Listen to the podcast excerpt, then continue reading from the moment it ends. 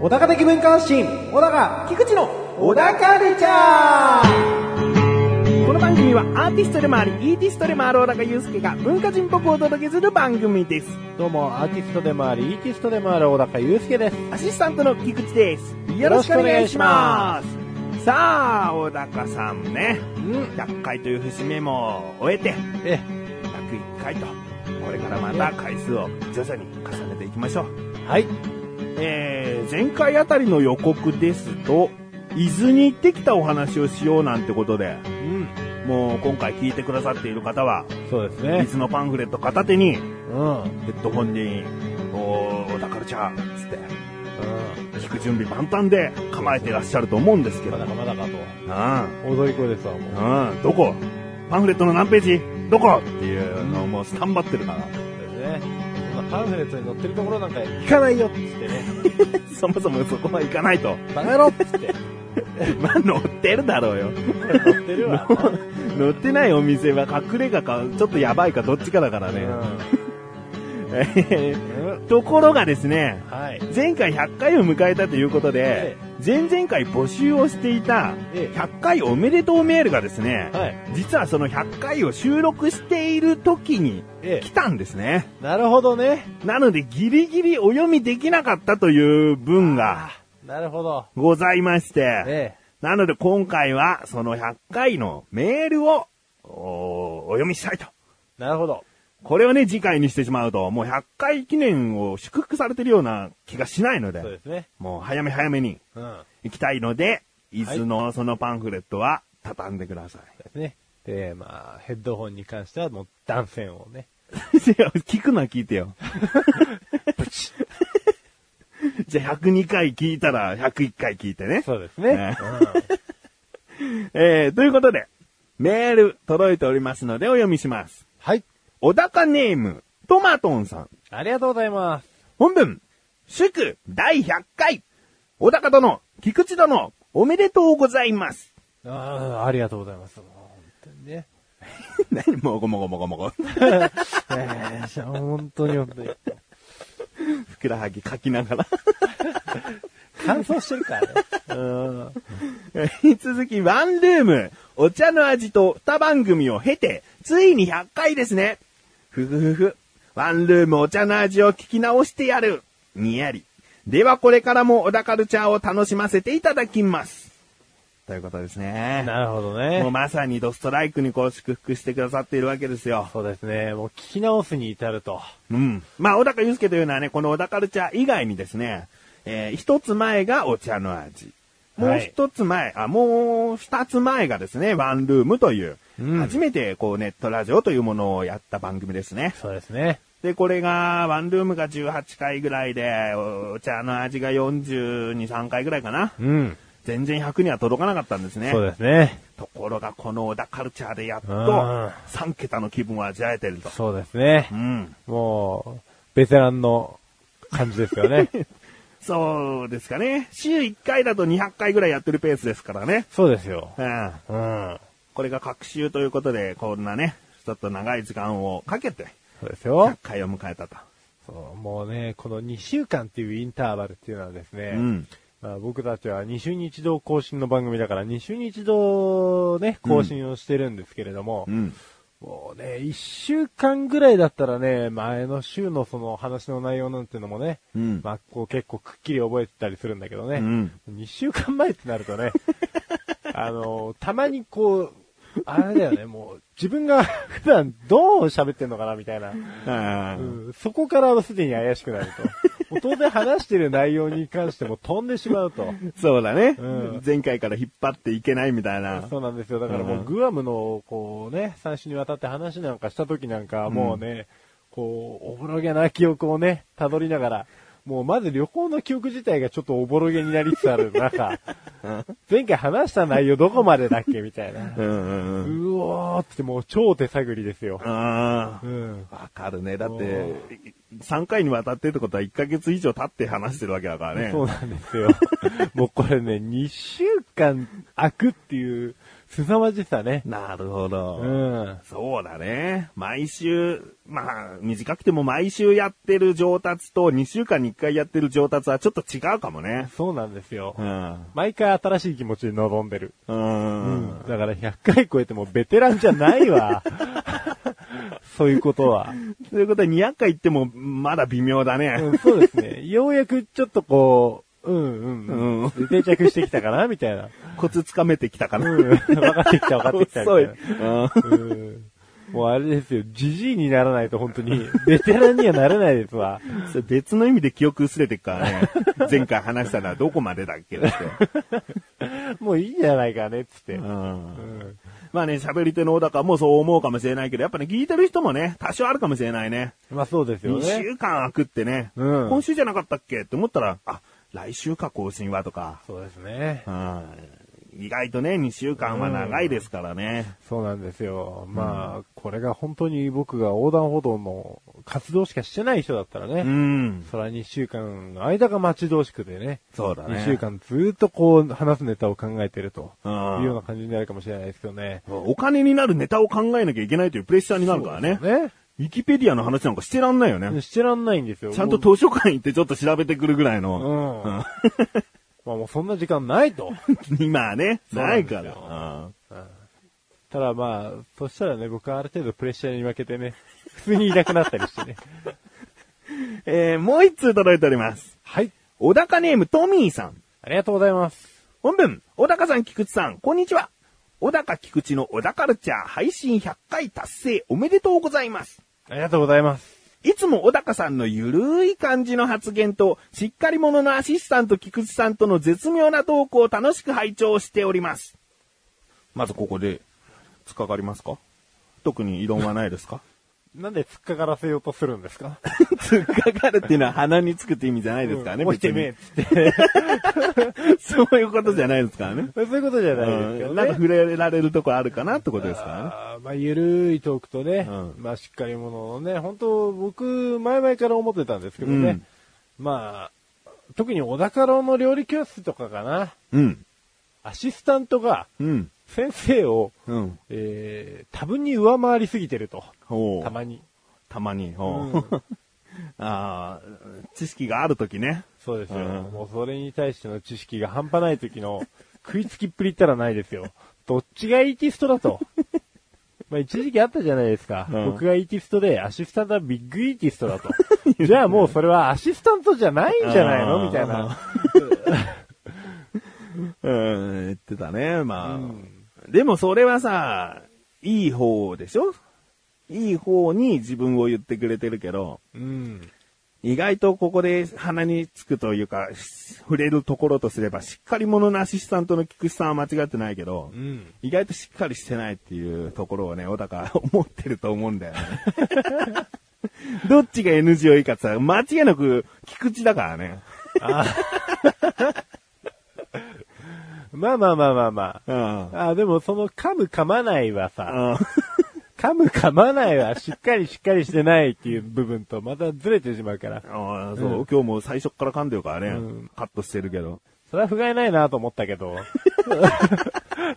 だからしっかりしてるって映ってる、ここの世間の評価に、小高はちょっとピクッとしたと思うんだよね。うんでも、編集の腕がしっかりしてるってこと でしょっていうことですわ。編集がしっかり者のアシスタントね。そうですわ。編集がしっかりしてるからもうしっかりしてる感じになってる。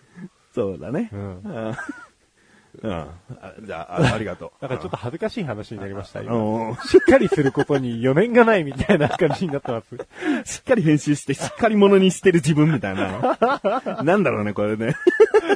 すごいナルシストっぽい感じになっちゃいますうね。ん。キャラ作りってことで。キャラ作りじゃねえよ。しっかり編集はしちゃってるからね。うん。えー続き。更新100回を達成したお二人に質問です。これまでの番組制作を振り返って、それを漢字一文字で表すとしたらどんな文字になりますかぜひお聞かせください。これからも番組の更新を楽しみにしております。ありがとうございまあす。りがとうございます。漢字。うん。これまでの番組制作を振り返ってだって。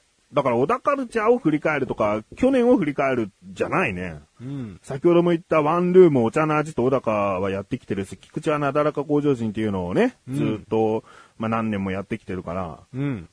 この番組制作にあたって漢字一文字で表すとしたら、いやー。なんて感じ難しい。 なんで漢字 一言とかじゃないからね。うん一言とか、漢字その一文字だね一文字 か。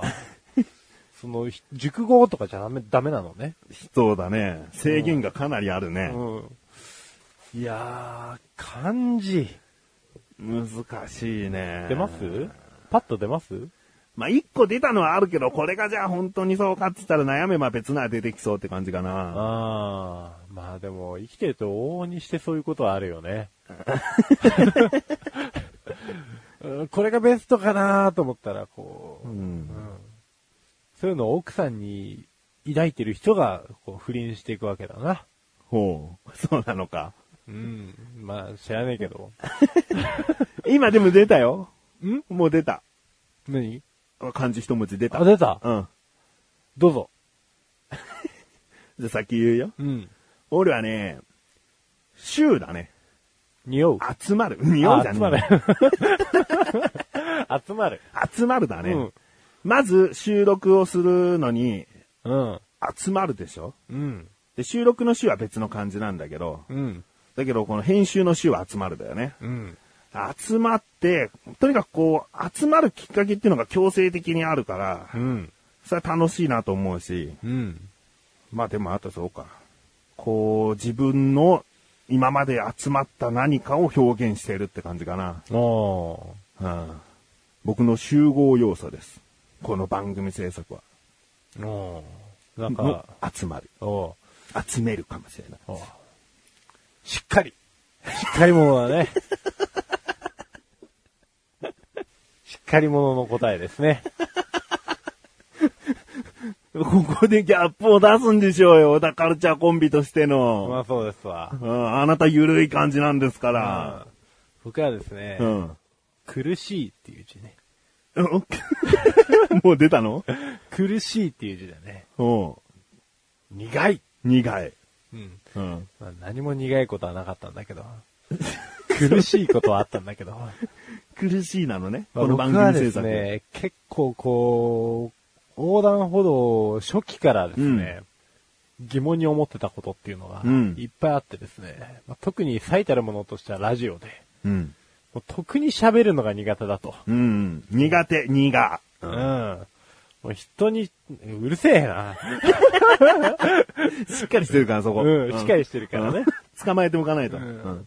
まあ人と話すのも苦手だし、うん、苦。うん。うん苦手だし、うんうんで、こう、まあ誰かに向けて喋るのも得意ではないし、うん、苦手って言えよ。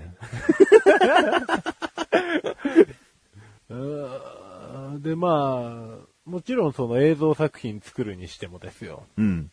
まあ僕もともとそういうのは好きなんですよ。うん。好きなんですけど、まあ作るのも好きなんですけど、自分が出る側ってのがうん。苦手だし、苦手だし。写真を撮られるのも苦手だし、うん。もうだいぶ苦手なことをやってきてるとう。ん。うーん、でもまあだいぶ苦手なこともだいぶ慣れてきてですね。うんこ。う慣れてくるとこう楽しくなってくるわけですよね。そうね。魚の内臓とかもうまく感じるのは大人になってからだしね。まあ ね。そうだね。苦味は、うん。まずいって味ではないですからあでね。すね。僕、ピーマンは克服できてないんですけどね。うん苦いなぁと思って。うん。で、苦い。まあ、ピーマンはピーマンがで嫌いなんだよ。うん。ちょっとほら、癖のある酒のおつまみにいいですよなんて出されたもんは美味しかったりするでしょ。うん。うんなんでそっちの話なの苦いとかね、苦しいっていう字をね、うん。最終的にそれで終わるのかと思ってるわけだ。ああ、なるほどお前ね。苦しいで終わって、 番組制作はそうです。苦手で苦しいん です。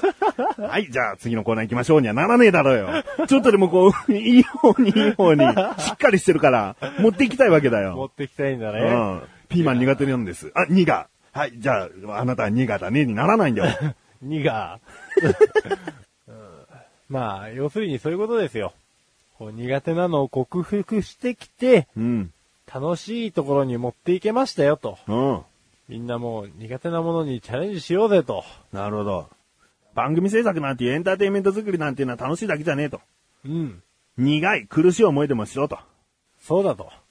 もう好きなことをやると。うん。いうことはもう大体の場合において、好きなことっていうのは9割苦手なことと一緒に含まれてるから。うん。9割ね。うんそうそうそうそう。もう美味しいものを食べるためには、うー、うー、みたいなこともならなくちゃいけないけども、うん。頑張んなさいよおということですね。そういうことです ね。何の話番組制作を漢字一文字で言うとの話だよ。苦い。苦い。うん。ということです。まあいい 苦富さん味でしょ。トミーさんいかがでしょうか、えーご満足いただけたでしょうかね。 えーということで、でも100回をはい祝福してくださった、この2通のメールにとても感謝しております。はい。えー改めてトマトさん、トミーさん、メール、ありがとうございます。ありがとうごいざいます。ます。ということで、ここで一旦、 CM です。週刊小田ラジオ。この番組は、メイビスとパークが濃いオタトークを繰り広げるポッドキャスト番組です。ゲーム、エロゲ、アニメ、エロゲ、アニソン、エロゲ、など、アラスカぐらい広い分野をカバーしております。週刊小田ラジオはシーサーブログにて不定期配信中。あれ習慣じゃないの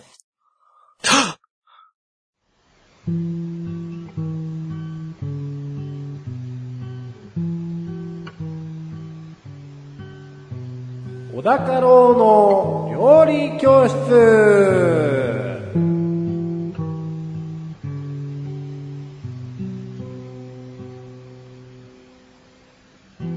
このコーナーは料理研究家の高郎先生に食についてあれこれご指導していただくコーナーです。ちなみに番組内で料理は一切いたしません。先生よろしくお願いしまよす。ろしくお願いしまちょすっとね、時間の方が押しているので、はいトントントンといきたいと思いますよ。トントンポうん。ン。はい。今回の料理食材テーマは何ですかポン酢。ポン酢。いいですね。好きな人いますよね。ポンあじゃあ、ズですね。僕はズと言えばよかったですね。うん。えーどうぞ。トントントンとねト。ントントンといきたいん で。はい。じゃあ語源からいきましょうかね。語源からいきましょう。ねじゃあですね、元はですね、これ、ポンス。ポン酢。ポンスとうん。言ってですね、オランダ語の PONS、ポンスが語源です。うん。もともとこのポンスっていうのはですね、意味的にはう、ん。レモンなどの柑橘類の果汁にお酒や砂糖を加えた飲料だったと。うん。うん。で、ポンスの味わいが酸っぱくてさっぱりしていることから、えー日本ではですね、ポンスの酢に、うん。えー酢、酢。お酢。オスの巣の漢字を当てるようになりましたと。なるほど。で、なまってポン酢になりましたよと。なるほど。おじゃあ、これは、そもそもは外来語ってことなんですね。そういうことですよ。レッスン1いきます。レッスン1。ポン酢はもともと、ポン酢というものだったんだよですでね。すね。いやー、日本語かと思いました。なんか造語的な、ポンっていうのは、こう、柑橘類の何かの名前なのかなと思ってましたよ。にやっつっにやてね。まあ、ちなみにですね、このオランダ語のポン酢のん由来もありまして、おうそれの、ポン酢の由来のポン酢の由来があると。おうもうどんだけだと。いうことなんですけれども、うんこれはですね、インドの古語から、古い言葉から来ておりまして、うん。数字の5を、えー意味するですね、ポンスっていう言葉がまた別であるらしいんですね。語がポン酢。はい。うん。で、えーなんで5なのって話なんですけれどもう、ん。さっきのオランダのポンスはう、ん。もともとですね、えー酒、砂糖、牛乳、レモン、香料などの材料から作られていて、うん。で、その成分が大体5つですと。5つですと。で、ポンス。うんで、オランダのポンスに渡 り、うまい酸っぱい日なる本でポン酢ですわ。オランダ人がつけたんですね。うんこの調味料5個使ってるよ。そうそうあ5ってインドでは、ポンスって言うよ。うんじゃあポンスですってことですね。ポンスでレッスン2いき ます。レッスン2。ポン酢の元々の言葉、ポンスは、もともとインドの語という意味の言葉から来ているんだよ。ですね。ですじゃねあ。これが材料が6だったらインドでいう6の言葉だったんですね。そういうことですよ。危なかったんですよ。日本ではもしかしたらお酢っていう漢字を使わず、別の言葉になってたかもしれない。別の言葉になったかもしれないです ただ、スペー駅になったかもしれないですしね。ああまあ、そういうことですわ。はちなみにですね、あのーまあ、今、ポン酢の話をしましたけれども、うんまあ、大体日本でポン酢といえば、ポン酢醤油が、はいはい。うん出てくるんですけれども、まあ、そうではないものも当然ありますよと。うん。まあ、いわゆる生ポン酢と呼ばれているものなんですけれどおもう、これはですね、柑橘類の果汁を用いた、えー、まあ、レモンとかライムとかダイダイとか柚子とかスダチとか、うんうんカボスなどの柑橘類の果汁ですね。これをそのまま、ピッてやるのが生ポン酢らしいんですよ。ほうん。要するに、果汁じゃんう。お酢入ってないんですかうん。ほう。生ポン酢は。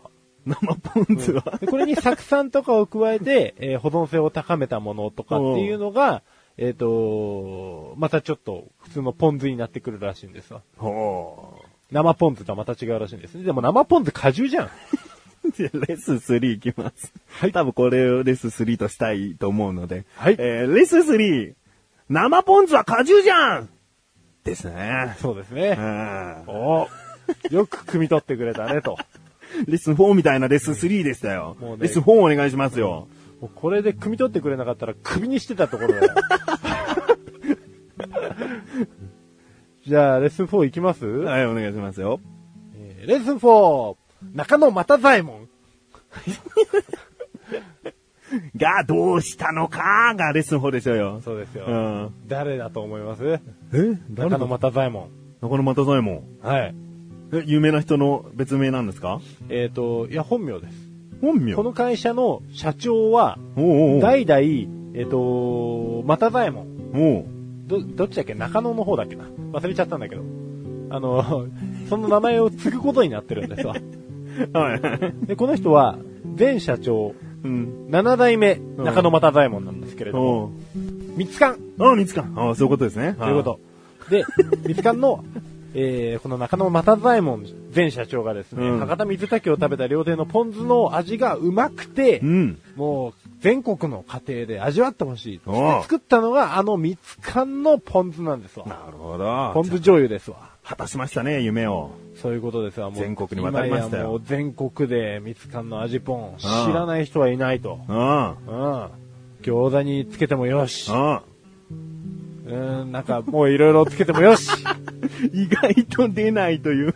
そうですね。もう小高家ではですね、これ必ず餃子は味ぽんなんですわだかおーら世間一般で醤油で食ってるっていうのが最初衝撃で。おー、なるほど。でもまあね、醤油とお酢入れてるってことなんで、酸っぱくても問題ないですからね。うんそういうこと味ポンでもいいでしょう。うん。そういうことですよ。わかりました。ぜ。ひ、覚えてください、中野又左衛門。はい。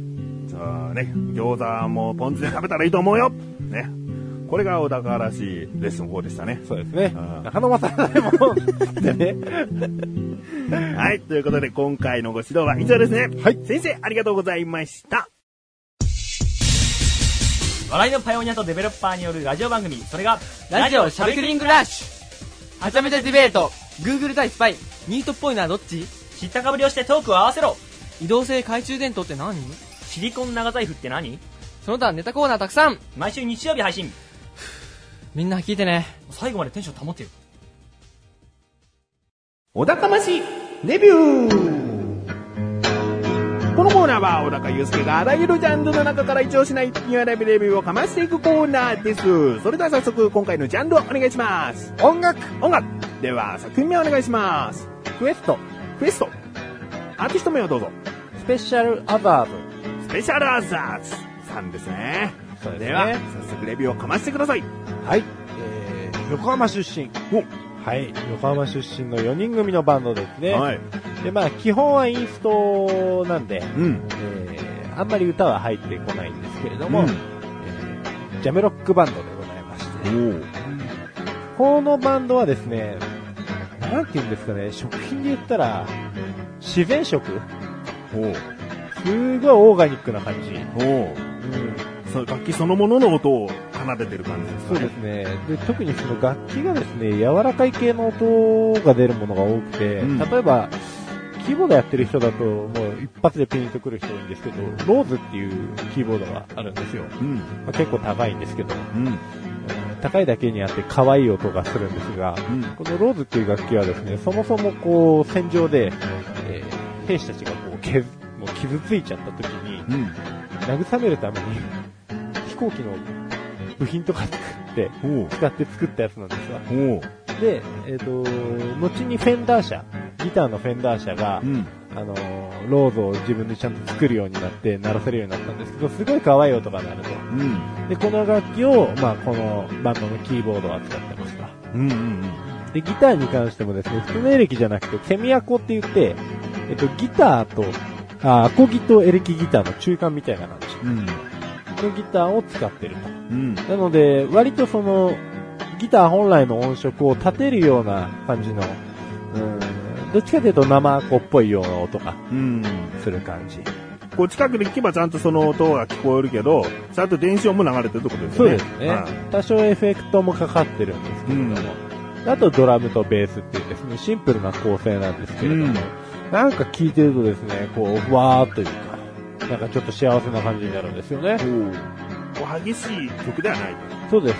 僕が前に紹介したダフトパンクっていうですね、うんあの、フランスの、えー、ダンスミュージックとかあったと思うんですけど、ああいう感じのではなくて、うんもうあんなエレクトロニックバキバキ系じゃなくてですね、もう優しくてオーガニックで、こう、温野菜みたいな感じの、なるほど。そうです。温野菜バンドです。いろいろついちゃいましたけど。そうですね、うん特におすすめがですね、このクエストっていう曲の2曲目にですね、ローレンテックっていう曲がございまして、うん。えっ、と、意味がですね、ないんです。なんと造語でございまうして、ん。うんこのバンドのメンバーたちが歌詞、まあ歌詞はほとんどないんですけど、途中でちょっと歌が入るんですよ。うん。で、それもリフレイン的な効果で、歌詞カードとかも一切ないんで、うん。まあ、リスナー、リスナーじゃねえや、えっと、この音楽を聴いた人がうん自分で調べて、ネットで書いてたんですけど、うん。このローレンテックっていうのは何にも意味がないと。で、他の英単語の最後にローレンテックって言ってるんですけど、うん。えっ、と、全部の意味を解釈するとですね、君が僕にくれた何でもないものと。まあ、要はローレンテックが何でもないんで、なるほど。何でもないものっていうですね、こう、音の響きとうん。ローレンテックっていう造語を、うん。音の響きに合わせるためにローレンテックっていう造語を自分たちで作り出したんだなって感じの、おうおうおうおう存在しないけど、これがそうなんです、そうでです、そうです。で、音とマッチするでしょみたいな、この単語は、みたいな。あーみたい な。ちょっと面白いんです。しかもこの曲めちゃくちゃいい曲で、す。うん。僕、多分このクエストってアルバムに関してレビューをしてるつもりかもしれないですけど、あの、ほとんどローレンテックしか聴いてないんですわ。うん。っていうぐらい、特に2曲目は必聴です。うん。でも全曲、全10曲なんで、まあぜひ、えー時間のある方はゆっくりね、聴いてみていただいて、はい。はい。わかりました。ではですね、今回の星の数最大が5つ星でございますが、いくつですか5つ5つということですね。もう主にでもローレンテックしか聞いていないと言いましたよね。そうですね。まあ、一応全部聞いてるんですよ。うん全部聞いてるんですけど、もうね、iTunes の再生回数とか見たらもう、ローレンテックがもう 大変。なるほどうん。もう、その曲がとてもいいってことですからねと。ってもいいですね。ということで、えーぜひですね、聴いてみてください。はい。ということで今回は音楽というジャンルの中からスペシャルアザーズさんのクエストというアルバムをレビューしました。以上、小高町レビューでした。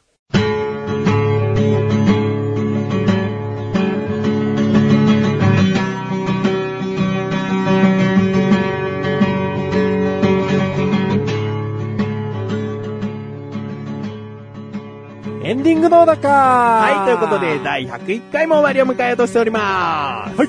まあ今回100回おめでとうメールをですね、読んで時間が後々押してしまいましたけれども、はい。えー次回はですね、椅子の話かなと思いますよ。なので、ね、パンフレットを開いて、ぜひお待ちいただいて。そうですね。うん。大してどこも行かなかったけど。へへへ。